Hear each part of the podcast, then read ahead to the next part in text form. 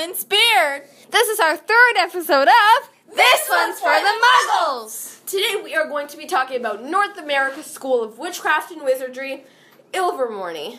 Ilvermorny was founded by a family of four, of which the mother came across from Ireland, and sh- where uh, where she saved a Muggle. They fell in love and had two children. Wow. Wow. so they so they each founded a house, each of them, and named it after their favorite f- beast in the forest. So the four animals that they picked for the houses included horned serpent, which is a water snake with a gem on its forehead, and it basically represents the mind of the wizard. And it includes scholars, so you can kind of relate it with Ravenclaw. You shouldn't. and we'll talk about that after. Um, also includes Pukwudgie, which is um, the Heart. heart. I forgot about that heart, and it includes like the heart of the wizard, and it includes um, healers. So you obviously can relate with Hufflepuff, You shouldn't. and we'll talk about that later.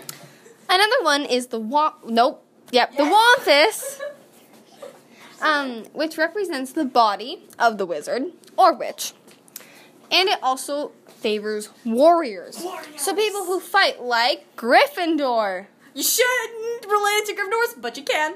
And we'll talk about that later. And the final one is the Thunderbird, The bomb. which represents the soul, and it also favors adventurers, which is like the soul and the wind of the world. Sure. Slytherin. Kind of. But you shouldn't. And Because we'll it's, talk the, about, because it's the only one left. and we'll talk about that later. So, um, Now, now is later. basically how you know how Oh, yeah. everyone talks about Hogwarts and how they sort they sort people into houses using a sorting hat.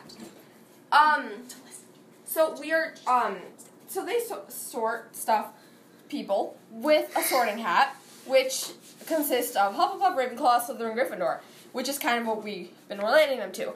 But something really cool about Ilvermorny is that they don't use a sorting hat. They use a mechanism where they have four statues standing in a square, and you go in the middle of the square, and if you are, per se, a Wampus, the Wampus statue will awaken. But something really cool is that more than one statue can awake. So if two or more statues awake, you can pick which house you're in, which is super cool, and I so much prefer that to the sorting hat. It's like the voice.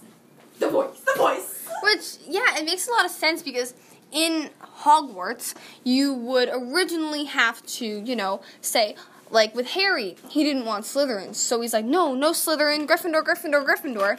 And the sorting hat ended up giving in, which then led him to go into Gryffindor. But the sorting hat said he would be better off in Slytherin, so we sort of messed up the whole thing, which leads it to be misunderstood and kind of like, can you pick your Hogwarts house?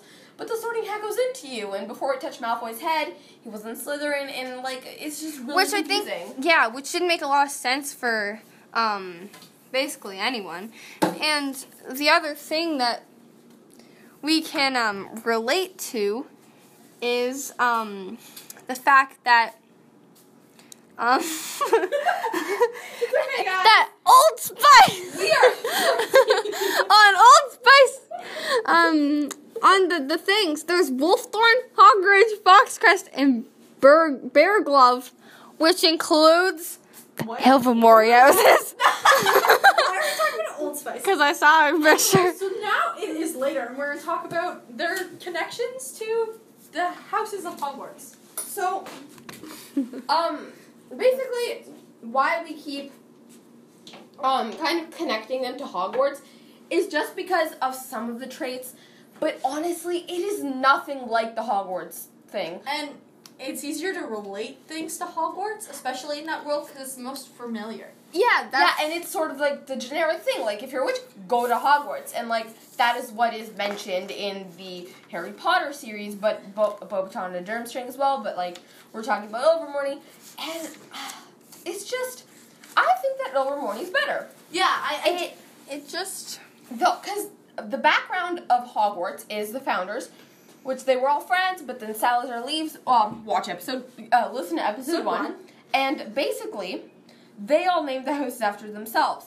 But in Ilvermorny, they were all family. They chose their favorite animals, and it was, I think it's just better. And it just comes with a lot of heart as well. Like Exactly. When and, you're like, talking- healers, warriors, different kinds of people, not just like loyal, hardworking. Anyone Which, can which, be that. which are different kinds of Yeah, people, because- except for the lines are Well, because- harder- well- can be hardworking. well, yeah, but Like, then you see the, maybe the lines are harshly drawn. and a lot of people say when you're in Slytherin, you think, oh my gosh, I'm a bad guy. I'm a bad guy because I'm cunning, I'm ambitious, And I'm the thing- powerful. that um, goes through probably a lot of people's heads is the fact that in um, Hogwarts, if you're sorted into Gryffindor, you still may be a really nice person, and you'll think, "Oh no, I'm in Gryffindor. I have to be brave. Like, I I'm can't brave, be nice. I have to be full of myself. I have to be win. I have to win all the time. But but like Neville and Ron both weren't those things. Yeah. Ron more than Neville, but they weren't those things. They